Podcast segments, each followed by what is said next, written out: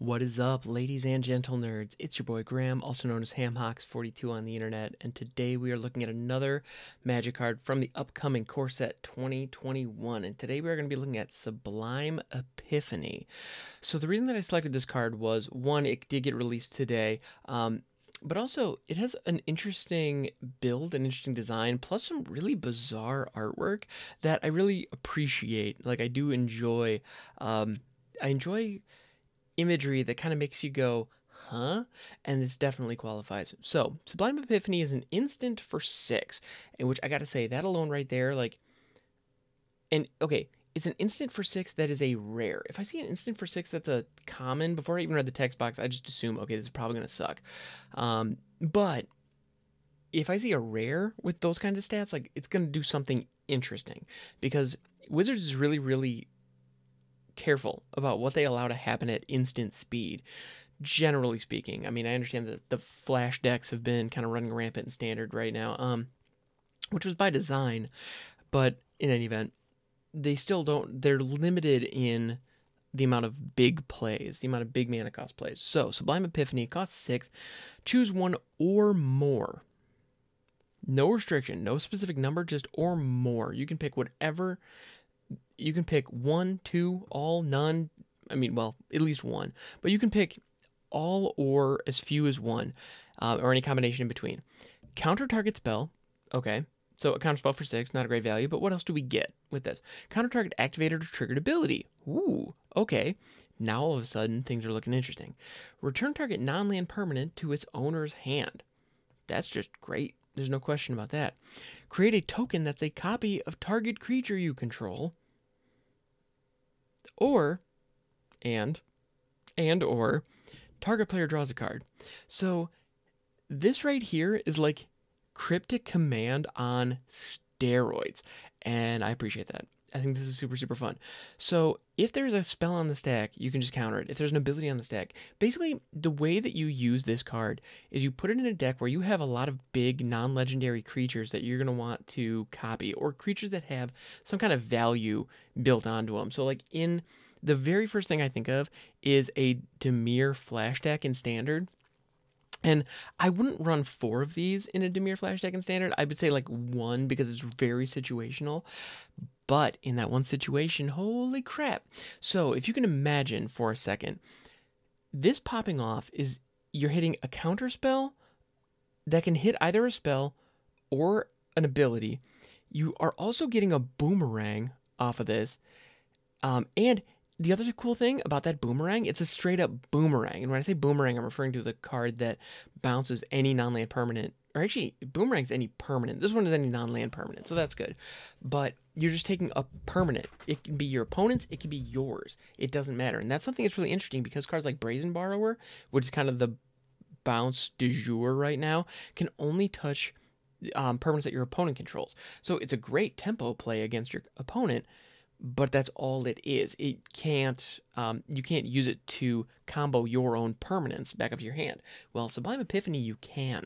So that's pretty rad.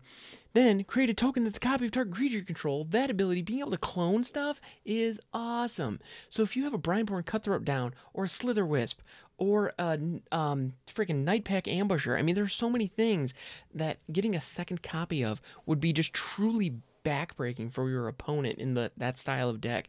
And this gives you one of those on top of everything else you're getting. And then you draw a freaking card. What's not to love? Like, seriously, this card is phenomenal. Like, in a in a flash deck, whether you're running Dimir, whether you're running Simic, whether you're trying to make Sultai work, or if you're going just straight blue, there's actually straight blue flash running around right now that I've run into a couple of times in Arena. Um, and actually, just before recording this, got completely whipped by one of those very decks. And it's just really, really good. Like, flash is just really good right now, um, which is mildly problematic when I'm trying to run, like, mid-range fair stuff. Um, because that's, like... that's the best matchup for flash. But um in any event, this card is an awesome, just top end. Like, this is the blue flash equivalent of a board wipe against aggro. Like, it is just whatever you need it to be in that moment, and it's like fifteen of those things. So there are so many situations where this will just be amazing. That that's that's the thing. The the floor on this card, the absolute bottom end of this card is counter spell draw card for six. Like, that's a little expensive, but I've seen worse. So that's actually not bad. So counter a thing, draw a card. Okay. Counter a thing, probably bounce a thing, draw a card. I mean, but the, the thing is, the top end on this is stop your opponent from doing exactly what they want on one, potentially two different fields. Like, if you're in a situation where there's a spell and an ability on the stack, which is not unheard of, like, these things happen. Like, it's rare, but it's possible. Like, there is a possibility in which you hit every single mode of this, you stop your opponent's plans completely, and you just double down on yours by creating that additional token, and the card replaces itself in your hand. Six is expensive. It is a hefty cost to play, but it's not that hard. And this is, this has enough power on it, so it's a counter spell that I really wouldn't mind running in Commander either, because if somebody's about to have a really big explosive turn, and the reason that I'm calling this out specifically is because I'm of the belief that counter spells should be pretty limited in Commander, just because the tempo of going one for one with an opponent's spell is a lot less valuable when you have three other opponents that you're worrying about. In a one v one context, being able to stop a spell that your opponent is trying to use to progress their game plan can be really, really handy and can really help you win a game.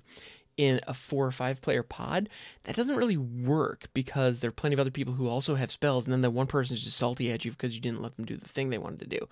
So in those situations, counter spells should really be limited to when somebody's trying to end the game or end you.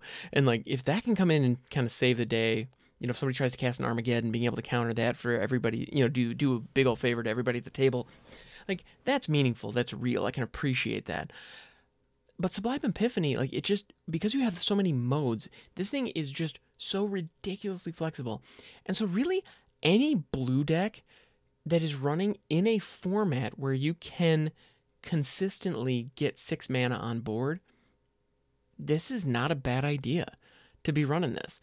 Um, it's just a freaking good card. So you're going to see it in Standard, you're going to see it in Commander, you're, I mean, we're going to see this thing in Brawl like crazy, if that's your jam on Arena. Um, you know, I don't know how much we're going to see it in, uh, I'm guessing it's probably not going to see Modern play, but I could be wrong, because Cryptic Command is all over the place in Modern, and I'll be honest, I don't really know it super well. Um, and given the control pieces that are available in Modern and, like, Historic, a really solid control deck that's designed to stall out the game. Um, and this is like, this is almost a finisher at that point, because it's just so strong at what it does.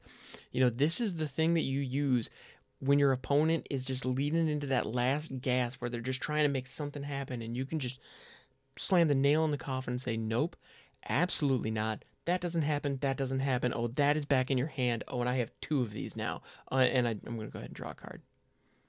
Cool, is your turn done? Like, that's insane. It's truly insane. Like, this is every single thing a control deck wants to do. I am so glad this cost six. I'm so glad this cost six. Because if this cost any less than six, get out of here. This is truly insane. And to be honest, at six, given the amount of value that you're capable of getting out of this card, six might actually be low. Like, it's just so freaking good. Like, this is just, like, right out of the gate became my new favorite counterspell. And it's funny because I don't play a lot of, um, I don't play a lot of control magic because I know how bad it feels to go up against. And I don't like those feelings. Like, I don't like having that. Although I'm coming around to it. Actually, I do have a Dimir Flash deck that I'm working on in, um, in Arena right now, just because I feel like that's, you know, we're getting to a point where that's just kind of what you need to do to be viable, or like that's just one of the one of the good decks out there. And I'm just kind of coming to grips with the fact that competitive ranked play is different from casual Commander, um, and those those are different games, and it just needs to be that way. And eh, that is what it is. And so I'm coming around to it. So hopefully I'll. Hopefully that mentality will help a little bit, so I don't tilt quite so badly when uh, Teferi resolves against me on the ladder uh, while I'm live on stream. But let's be honest, it probably will be. And now, that particular deck, or that particular style of control, has a brand new toy at six. So, I don't know. There may come a day when I truly despise this card and everything it stands for, um, because of that moment when I try to play my last gasp to try to come back around and make something happen out of nowhere, and my opponent throws this at me. So I have a feeling you're going to be seeing me uh, get really frustrated on on stream over on twitch dot t v slash ham hocks forty-two um, as this uh, resolves against me in the near future. So yeah, strap in. This is this is interesting. This is gonna be fun. And the artwork, by the way, it's an image. It's very um, what's the expressionist?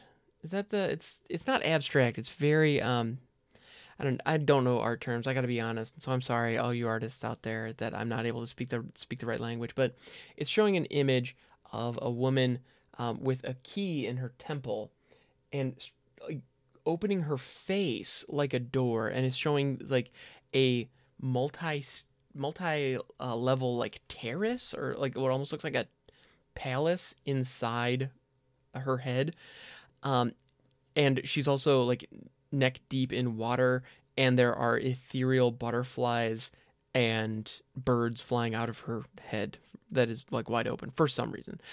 It's very weird. It's a, it's a it's a pretty trippy um little piece of artwork, but it's interesting. I gotta give it that. And the name, Sublime Epiphany. This is trying to capture that moment when you're thinking of a problem that you've been dealing with for a long time, whether that's something related to work, something related to a relationship, something related to finance, or something more existential. And you have that moment where something clicks, and you just kind of go, oh, right. That's it. And so the fact that it's the Sublime Epiphany means that this is pretty big. This is like the moment of coming to enlightenment, um, which is a weird, um, that that is a bizarre choice flavorfully for something that is a weird counterspell. But you do draw a card, you do create copies. Like, this is a moment in a control deck kind of a situation. This is, you are ascending.